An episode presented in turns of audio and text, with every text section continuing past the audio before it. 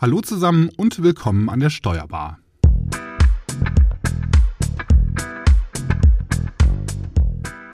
Wir möchten heute über das Thema Verfahrensdokumentation sprechen, und zwar bezogen auf die Digitalisierung und Aufbewahrung von Belegen. Und wir tun das heute mal zu zweit und haben noch zwei Gäste zugeschaltet, die wir euch gleich noch ausführlicher vorstellen. Virtuell gegenüber sitzt mir hier im Studio noch meine Kollegin Franziska Bouillon. Hallo Franzi. Hallo. Mein Name ist Frank Hüsken. Die heutige Ausgabe der Steuerbar wird präsentiert von BMD Kanzleisoftware. 100% digital. BMD ist euer Partner, wenn es um Digitalisierung und ganzheitliche Software für Kanzlei und Mandant geht. Digital, einfach, genial. Okay, nun zum Thema und damit zu dir, Franzi. Hol uns bitte mal ab, worüber sprechen wir denn heute genau in der Folge? Ja, sehr gerne. Also heute geht es, wie du schon gesagt hast, um die äh, Musterverfahrensdokumentation zum ersetzenden äh, Scannen. Kurz gesagt, um die Pflicht für Unternehmen, Belege aufzubewahren und auch ordnungsgemäß anschließend wieder zu vernichten, beziehungsweise eben darum, wie dieses Verfahren äh, dokumentiert werden muss. Und insbesondere geht es dabei eben um digitale Belege.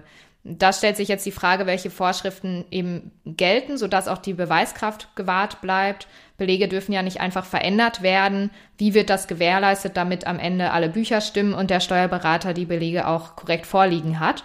Und damit sprechen wir eben heute mit unseren beiden Gästen. Genau, wir haben heute zwei Gäste bei uns. Zum einen Frau Dr. Franziska Peters und Herrn Tobias Teutemacher. Hallo zusammen. Hallo. Hallo. Ja, Frau Dr. Peters war lange Zeit Rechtsanwältin und Steuerberaterin und ist seit 2012 Richterin am Finanzgericht in Münster und seit 2014 auch Pressesprecherin des Gerichts.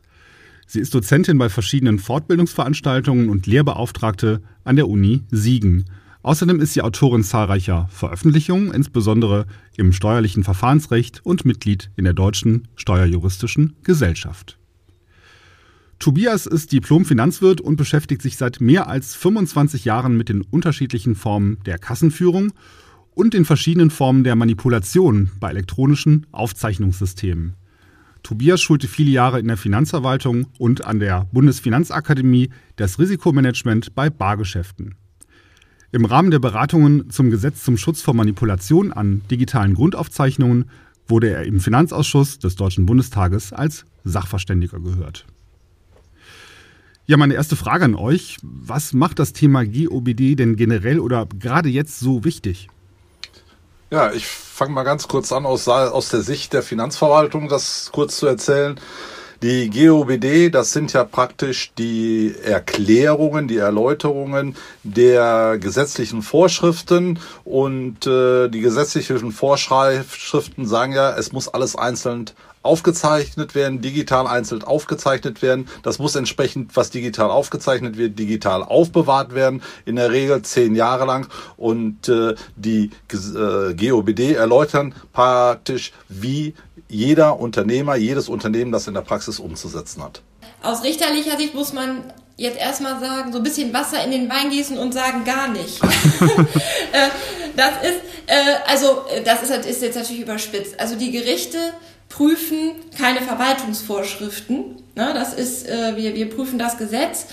Aber natürlich sind äh, gerade solche umfangreichen BMF-Schreiben äh, wie die GOBD immer auch für uns ein wichtiger Indikator, wie die Finanzverwaltung bestimmte Vorgänge sieht und sind von daher natürlich etwas, was wir dann im Meinungsspektrum berücksichtigen, äh, wenn wir uns mit äh, Fragen, insbesondere auch zur digitalen Kassenführung auseinandersetzen. Das sieht man ja auch zum Beispiel an dieser äh, BFH-Entscheidung ähm, äh, zu den Kassenaufzeichnungen aus 2015. Na, da hat der BFH ja das, die GOBD auch in einem einzelnen Punkt bestätigt.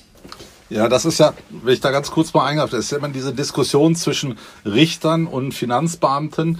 Äh, wir Finanzbeamte sind an diese BMF-Schreiben, also an die Verwaltungsanweisungen gehalten. Richter sind äh, eben nicht an diese Verwaltungsanweisungen gehalten. Die sind ja unabhängig, für die gilt nur das Gesetz.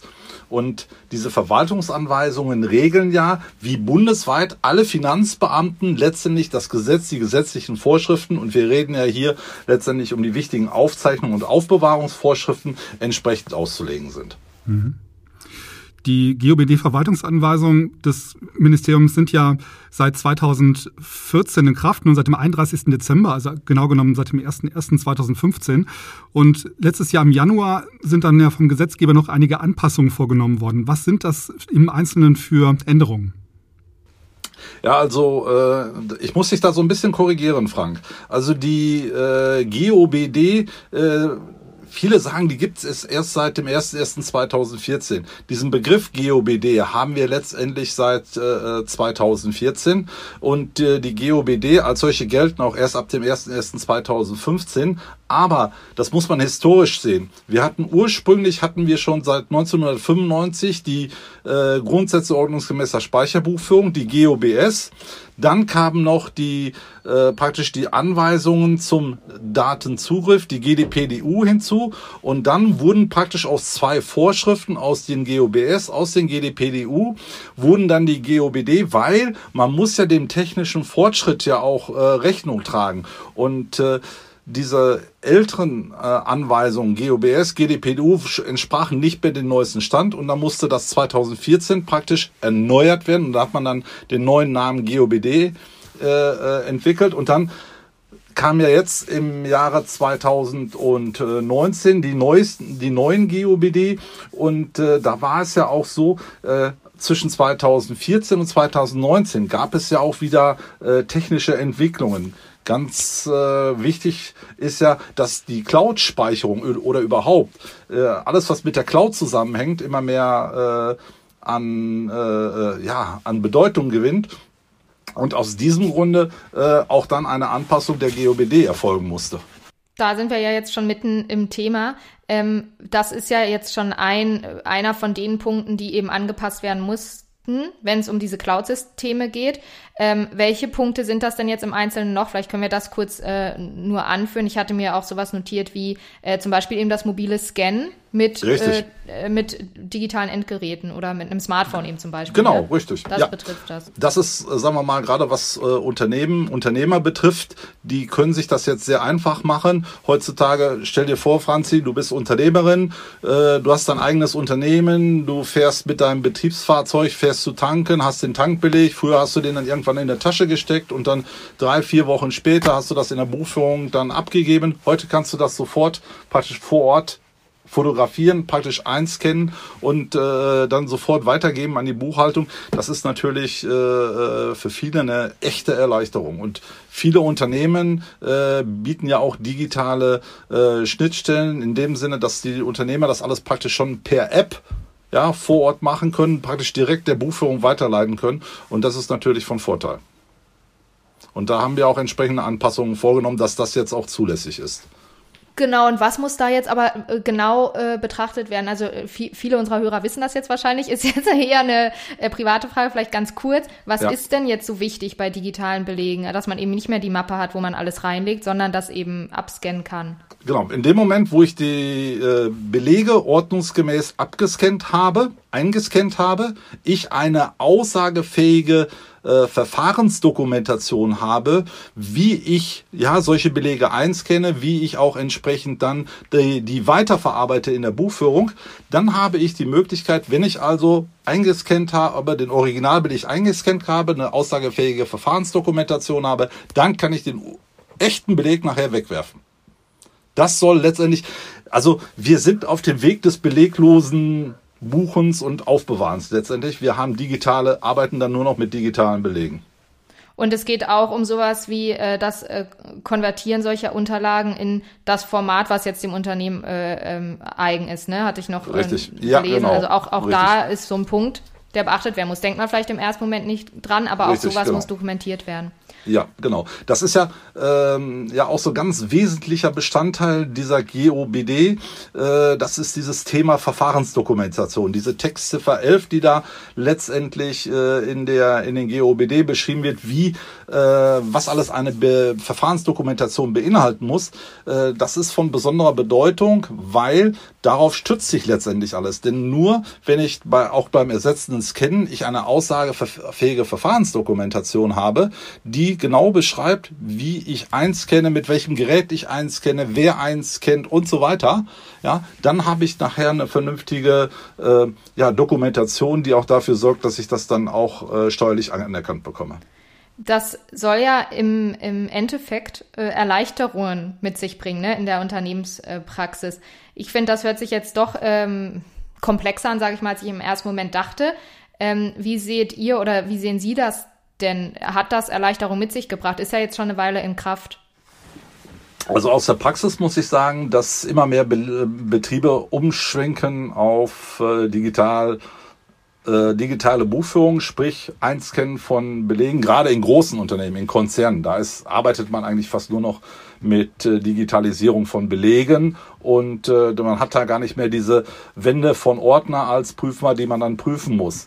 Äh, gerade bei kleinen mittelständischen Unternehmen, diesen KMU-Betrieben, da haben wir es allerdings noch so, dass wir da auch noch äh, äh, ja viel mit Papier arbeiten, äh, arbeitende Unternehmer haben, äh, wo wir auch ganz wenig, sagen wir mal, dieses Thema Verfahrensdokumentation mhm. wiederfinden. Mir ist also ein Punkt an der Stelle noch wichtig, das ist auch eher ein Punkt für kleinere und mittlere Unternehmen, aber das ist so ein bisschen meine Erfahrung, die ich so in den letzten Jahren mache, seit das Thema da an Fahrt aufnimmt ähm, die, die Betriebsprüfungen werden zunehmend formaler und es bestehen immer Aufgriffsrisiken oder Anlässe bei Medienbrüchen. Ja, also wenn man zum Beispiel gerade dieses einmal scannt, einmal in Papier, dahinter steht ja auch die Frage, muss ich immer alles elektronisch speichern, kann ich oder kann ich auch weiter in Papier ablegen? Aus meiner Sicht ist äh, ein Medienbruch für sich genommen noch kein äh, formeller Fehler. Ähm, äh, das kann vielleicht äh, die, die Prüfung ein bisschen erschweren, wenn das nicht alles in einem Format ist. Aber allein, dass ich, dass ich mal äh, wechsle oder dass ich das noch nicht alles äh, so, so aus einem Guss habe, ist, äh, also das berechtigt noch nicht dazu, äh, eine gesamte Buchführung äh, zu verwerfen. Ja, das ist aber also Verständnisfrage, das ist das ist ja nicht vorgeschrieben, oder? Also wenn man äh, den digitalen Weg wählt, muss man das ja nicht komplett digital machen oder wenn man den Papierweg genau. wählt, muss man das ja auch nicht komplett auf genau. Papier. Man kann schon mixen sozusagen. Genau. Ja, okay. Genau, genau. Also das ist nur, das ist jetzt nur ein Erfahrungswert, dass ich sehe und das sind auch Fragen, die ich so aus Fortbildung mitnehme. Äh, immer wenn es da zu Medienbrüchen kommt, Teil digitalisiert, Teil in Papier oder der Klassiker ist ja eigentlich, ich habe ein System, das gar nicht dauerhaft speichern kann. Das ist nochmal eine andere Frage, aber ähm, dann würde ich sagen, dass das, das hindert für sich nicht äh, die Ordnungsmäßigkeit der Buchführung. Man hat natürlich ein Thema oder man kann ein Thema bekommen, ähm, aber am Ende ist das für sich genommen kein äh, Fehler im, im Rechtssinne, der dazu führen könnte, die ganze Buchführung äh, zu verwerten. Ich stelle mir die Frage, wie, wie manipulationssicher das Ganze ist. Wenn ich einen Beleg habe, den ich dann theoretisch ja manipulieren und dann fotografieren und weiterleiten könnte, äh, ist, da nicht, ist das nicht gefährlich oder gibt es da, gibt's da Erhebungen, wie, wie hoch da der Anteil der, der Manipulationen ist? Äh, es ist ja grundsätzlich so, dass äh, äh, wir sollten vielleicht mal so von, von, von, der, von der gesetzlichen Linie hingehen, äh, rangehen an die ganze Sache. Wir haben ja letztendlich im Gesetz nicht vorgeschrieben, ob wir jetzt digital aufzeichnen oder äh, ob wir in Papierform aufzeichnen oder die Buchführung führen. Äh, wichtig ist aber, dass diese Buchführung, die uns dann, also den Betriebsprüfern in der Finanzverwaltung vorgelegt wird, dass diese Buchführung auch äh, progressiv und retrograd prüfbar ist. Das heißt, dass ich praktisch vom Beleg bis hin zur Steuererklärung jeden einzelnen Schritt äh, nachvollziehen können kann. Das ist progressiv, beziehungsweise ich auch von der Steuererklärung zurück zum Beleg jeden Schritt nachvollziehen kann. Und das Wichtigste ist, ich brauche eigentlich, ja, das ist eigentlich ein Grundsatz, den kennt jeder äh, äh Steuerberater, jeder Rechnungswesenschüler. Ich brauche für alles letztlich einen Beleg, also keine Buchung ohne Beleg. Und solange ich äh, äh, den Beleg ordnungsgemäß abgelegt habe, entweder in Papierform und oder in digitaler Form und ich das nachvollziehen kann, habe ich auch keine Probleme. Die Schwierigkeit tritt nur dann auf, wenn ja äh, ich eben mich an diese ja, äh, äh, an diese gesetzlichen Vorschriften nicht halte. Und äh, mit, äh, in Bezug auf äh, die, diese Unveränderbarkeit, die ja gesetzlich gegeben sein muss, das ist ja äh, heutzutage äh, mit den, bei den Kassen haben wir schon eine technische Sicherheitseinrichtung. Man, man arbeitet dran, diese Unveränderbarkeit äh, letztendlich zu gewährleisten. Äh, das Problem ist die kriminelle Energie der einzelnen Leute. Die ist ja teilweise so hoch, da selbst als Prüfer und der, der, derjenige, der so wie ich da tagtäglich mit zu tun hat, ja, die, die, also auf die tollsten, tollsten Dinge. Also äh, ich, ich habe es schon mal, äh, Frau Dr. Peter kennt, Frau Dr. Peters kennt das Beispiel. Da geht man in einen, äh, äh, einen Weinladen rein oder einen, einen äh, Feinkostladen rein, möchte gerne für jemanden zum als Geschenk eine Flasche Champagner kaufen. Der gibt, äh, packt das alles schön ein, gibt aber in seine Kasse nicht eine Flasche Champagner für 42,95, sondern gibt eine Banane für 3, 93 Cent. Ja, also das ist eine Manipulation. Äh, ja, wenn da jemand nicht, äh, sagen wir, vor Fach ist oder sich gar keinen Beleg geben lässt, also, äh, der merkt das ja gar nicht. Und äh, das ist eben äh, die, die Schwierigkeit, die wir in der Praxis haben. Klar, es ist vorgeschrieben, unveränderbar, aber äh, viele Leute sind leider nicht äh, so, die sind dann, genau, nicht so ehrlich und dann haben wir diese Probleme. Mhm. Welche Eindrücke, Frau Dr. Peters, zur Umsetzung der neuen GOBD ergeben sich denn aus der Sicht des Gerichts? Gibt es da auch ähm, so spezielle Fehler, die oft vor, vor Gericht landen? Wie sehen da die Strafen aus? Ähm, können Sie das mal so ein bisschen aus Ihrem Alltag erzählen? Das ist eine super Frage, weil sie gleich ein, ein, weil ich da gleich ein paar Dinge auf einmal entkräften kann. Äh, vielleicht enttäusche ich Sie auch ein bisschen. Ich bin ja Finanzrichterin und äh, wir sind eine reine Rechtsschutzinstanz. Das heißt, bei uns wird erstmal niemand bestraft. Also wir sind jetzt auch mal an die Hörer Ihre Rechtsschutzinstanz gegen das Finanzamt. Wenn Sie da nicht zufrieden sind mit Ihrem Steuerbescheid, mit dem Verhalten der Betriebsprüfung, mit der Hinzuschätzung, dann kommen Sie zu uns. Über die Strafen entscheidet der, der Kollege beim, beim ordentlichen Gericht.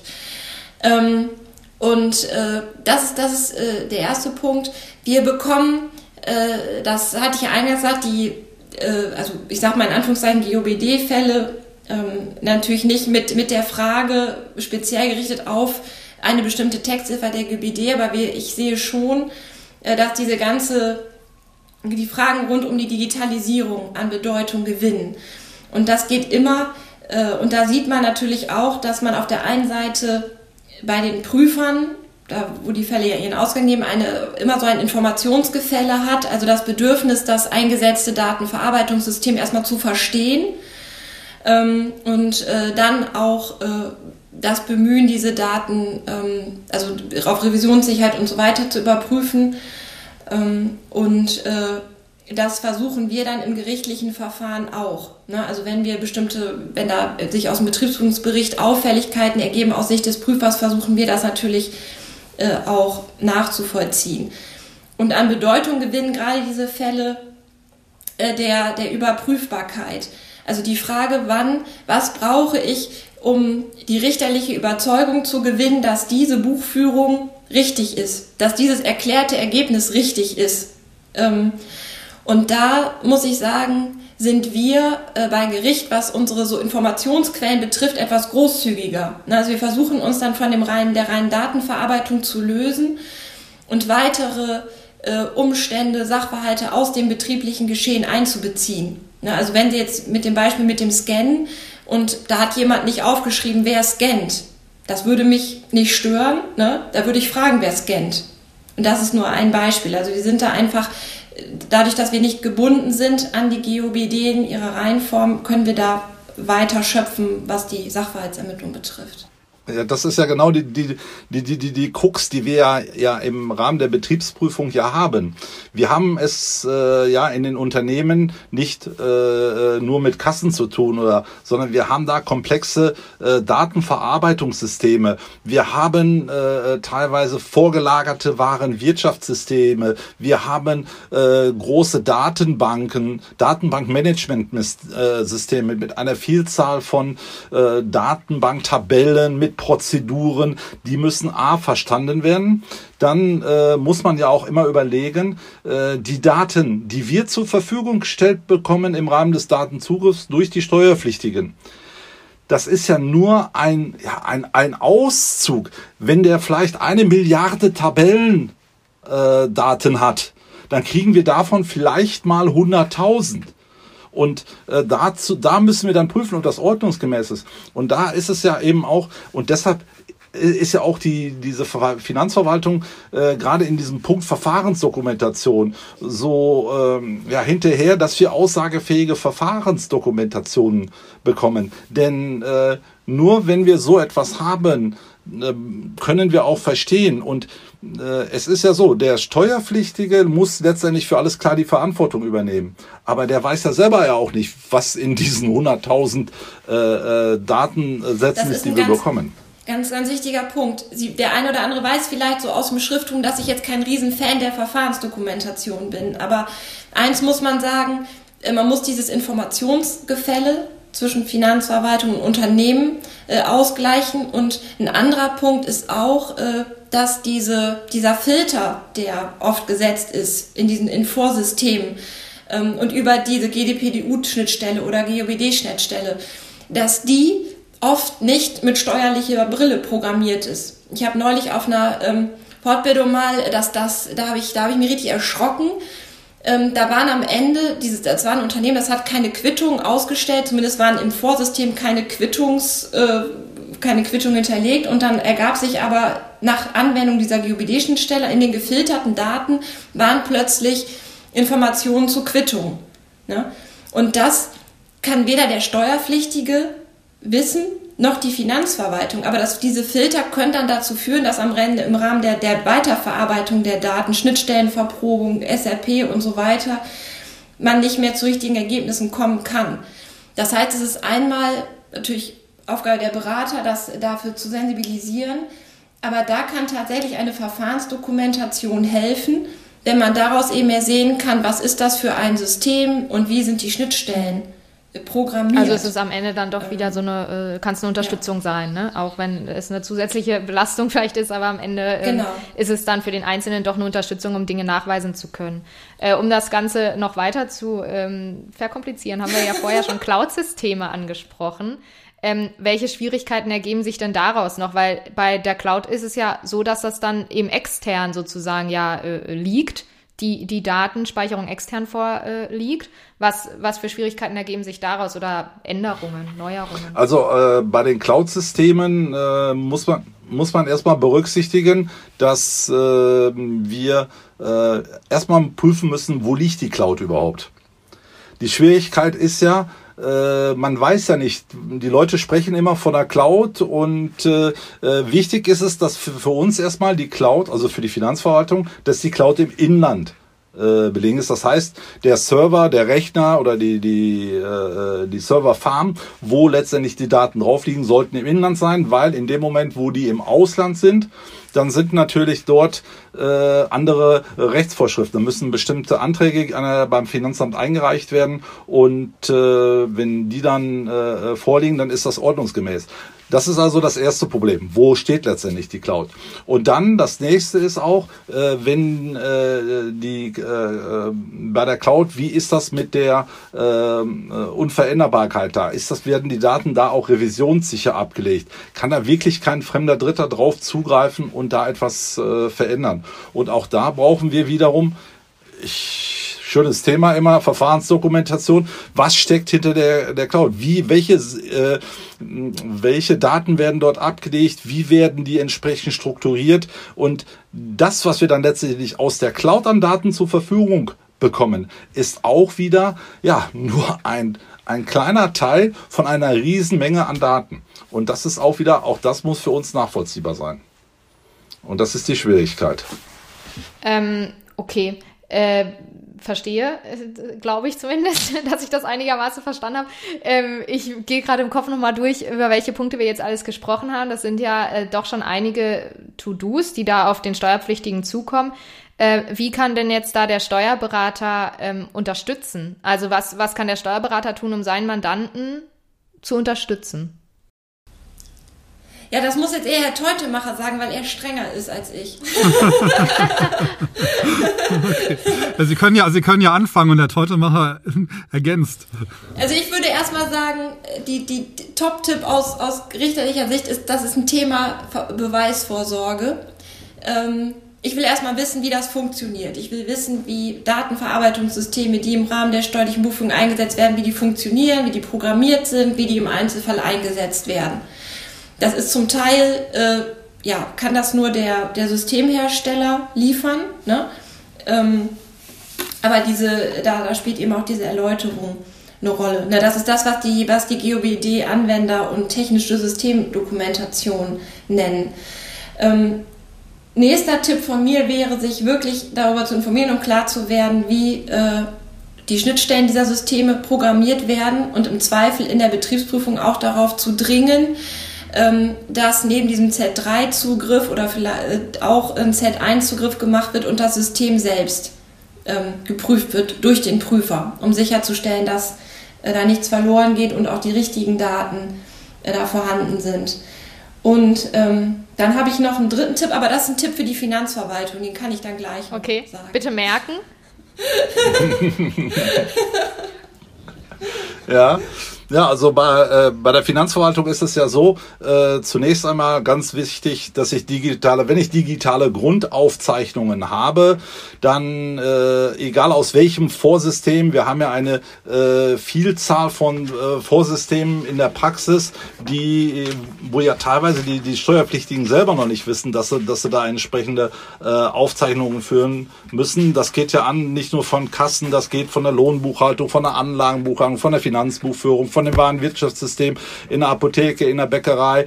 Ähm, also eine Vielzahl alles, was digital ist, muss auch digital aufzeichnen und müssen auch entsprechende digitale Daten äh, für die Finanzverwaltung aufbewahrt werden.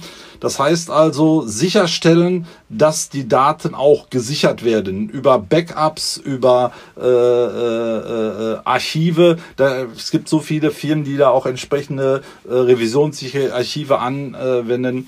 Dann muss sichergestellt werden und dafür äh, äh, können ja auch die Steuerberater gerade sorgen, dass gerade auch für die Mandanten für diesen ganzen digitalen Bereich entsprechende äh, Unterlagen, Beschreibungen, Verfahrensdokumentationen vorliegen und äh, Oftmals ist es eine Hilfe, was Frau Dr. Peters gerade schon sagte, dass man im Rahmen der Betriebsprüfung äh, auch, sagen wir mal, den Prüfer mal äh, den Administrator der DV-Systeme oder den Aufsteller, den Kassenaussteller so zur Hilfe holt, damit der den Prüfern erklärt, wie diese Systeme ablaufen. Denn das ist ja oftmals auch das Problem. Wenn ich nur Daten bekomme, weiß ich ja nicht, wie diese Daten zustande gekommen ist. Ich empfehle den Prüfern immer aus meiner Sicht, Leute, A, erstmal die Daten prüfen, die im, im Datenexport Z3 zur Verfügung gestellt werden und dann gleichzeitig sich mit dem äh, Steuerpflichtigen zusammen einmal an das System setzen und dann mal schauen, wie werden diese im Z1 Zugriff oder Z2 Zugriff, ja, diese Daten digital ver äh, äh, verarbeitet. Und wenn das gewährleistet ist im Rahmen der Prüfung, denke ich mal, äh, äh, ja, dürfte es da von formeller Seite keine Schwierigkeiten geben. Okay. Frau Peters, Sie hatten noch einen äh, Tipp für die Finanzverwaltung? Ja, und zwar auch aus, aus eigener, äh, jetzt schon mehrfacher Erfahrung. Ähm, bei uns kommen jetzt auch Verfahren an, wo äh, Auffälligkeiten an den Daten festgestellt wurden, wo Verprobungen gemacht wurden. Und jetzt habe ich das schon zweimal erlebt, dass dann äh, dass man dann die Daten anfordert, um diese Feststellungen zu überprüfen und dann sind die Daten weg. Ähm, da ist nur so ein bisschen meine Botschaft, diese, äh, das ist diese Beweisvorsorge, das ist keine Einbahnstraße. Ähm, da muss eben auch die Finanzverwaltung sicherstellen, trotz Prüferwechsel oder äh, Arbeitsplatzwechsel, dass die Daten dort äh, weiterhin vorhanden sind. Und das andere, was mir an der Stelle wichtig ist, geht vielleicht ein bisschen äh, quer ab äh, vom Thema, aber es hat zumindest auch was mit Daten zu tun. Das ist auch, ich, es ist keine Einbahnstraße. Ne? Also die Frage, was am Ende mit diesen Daten passiert, Verprobungsergebnisse und so weiter. Ähm, wir fordern das als Gericht dann an. Ne, klassisches Beispiel SLP-Berechnung, Ausbeutekalkulation äh, oder ähnliches. Ähm, und dann ist das wichtig, dass der Steuerpflichtige das auch äh, zur Verfügung hat, um das nachvollziehen zu können. Ähm, ein Kollege äh, von Herrn Teutemann spricht da immer von Datenkreislauf und das, das finde ich wichtig, ähm, dass man da eben im Austausch bleibt. Ne? Das ist ein ideales Bild von einer Betriebsprüfung oder von einem gerichtlichen Verfahren, dass man gemeinsam äh, am Sachverhalt arbeitet. Ähm, aber daran ja, kann man ja arbeiten, an dem Ja, doch. Also äh, da kann man äh, stundenlang drüber diskutieren. Also wenn Sie gerade äh, von der Richterin hören, dass diese, dieser Datenkreislauf wichtig ist. Das ist ja äh, oft auch immer äh, ein Problem in der Praxis, dass man dann immer mehr Daten, man bekommt im Rahmen äh, äh der äh, Eingang, des Eingangsgesprächs mit dem äh, Steuerberater, mit dem Steuerpflichtigen, bekommt man dann Daten zur Verfügung gestellt. Dann stellt man fest, oh, die Daten sind äh, nicht vollständig oder da sind auf Auffälligkeiten dran, da möchte man etwas näher äh, äh, mal nachfragen und da tun sich äh, oftmals auch die, die äh, der Steuerpflichtige ist wohl gewillt, aber die die Hersteller, die sind dann äh, äh oft die Probleme äh, oder die Problemkinder, sagen wir mal so, weil die dann nicht die Informationen, die eigentlich der Prüfer dringend braucht, um dann äh, weiter prüfen zu können, weil bestimmte Auffälligkeiten äh, aufgetreten sind, die der Steuerpflichtige nicht erklären kann, die vielleicht technische technischer Natur sind, und da tun sie sich immer schwer mit. Und da ist wäre es natürlich auch schön, auch aus Sicht der Finanzverwaltung wenn da ein äh, zusammen, ja, eine Zusammenarbeit doch äh, äh, ja, herrschen würde, wo eben alle an einem Strang ziehen, um den Sachverhalt zu, äh, äh zu lösen. Und da sind teilweise auch die Hersteller von diesen ganzen DV-Systemen, der Softwareunternehmen insbesondere, sind da doch gefragt, auch mitzuwirken. Ja, aber da sieht man es wieder, ist, bei fast jedem Thema ist es am Ende so, äh, Kommunikation ist dann der Schlüssel zum Erfolg. Ja, genau. Dass da, ja, ja, jede ja. Seite sich mit einbringt oder dann einem Strang zieht, äh, wie du es gerade gesagt hast, Tobias. Genau. Ja. Also wir sind keine Bösewichte, wir wollen nichts. Auch, äh, sagen wir mal, ich als Steuerfahnder bin natürlich nicht so gerne sehen, aber trotzdem. Äh, Finanzgerichte, Finanzrichter sind sowieso die Guten, ne? Haben wir ja. euch ja jetzt erklärt. Wir sind sowieso Hab ich verstanden. Haben wir alle verstanden. Richtig, genau. Ja, Herrn Stellen-Steutemacher kann man vor beiden Gerichten begegnen. Wir haben das jetzt, wir haben das jetzt verstanden. Das ist ja auch mal eine Frage, wo man gerade steht. Ja, haben wir noch was? Ähm, äh, inhaltlich. Ja, also genau, wenn die Gäste noch was haben, gerne. Ansonsten hätte ich noch einen Hinweis. Dann möchte ich eigentlich nur kurz noch auf äh, einen Titel hinweisen von uns, nämlich den Titel von äh, Tobias Teutemacher, der lustigerweise heute Gast ist, nämlich der Praxis-GOBD-Titel. Ich meine, der ist jetzt erst auch im Dezember erschienen, vor einem ja, Monat. Genau. Deswegen natürlich top aktuell und hat dann auch alle Infos nochmal, die wir heute auch besprochen haben, drin. Ja. Ja, damit sind wir dann am Ende der Sendung und bedanken uns bei unseren Gästen fürs Mitmachen und bei euch fürs Zuhören. Wenn es euch gefallen hat, gilt wie immer, wir freuen uns über Sternchen im Podcast-Player, bei YouTube oder wo auch immer ihr uns zuhört und natürlich auch auf Kommentare aller Art. Schreibt uns einfach an podcast.nwb.de. Die heutige Ausgabe der Steuerbar wurde präsentiert von BMD Kanzleisoftware. 100% digital. BMD ist euer Partner, wenn es um Digitalisierung und ganzheitliche Software für Kanzlei und Mandant geht. Digital, einfach, genial. So, ja, dann macht's gut und bleibt gesund. Bis zum nächsten Mal. Tschüss. Tschüss. Tschüss. Tschüss.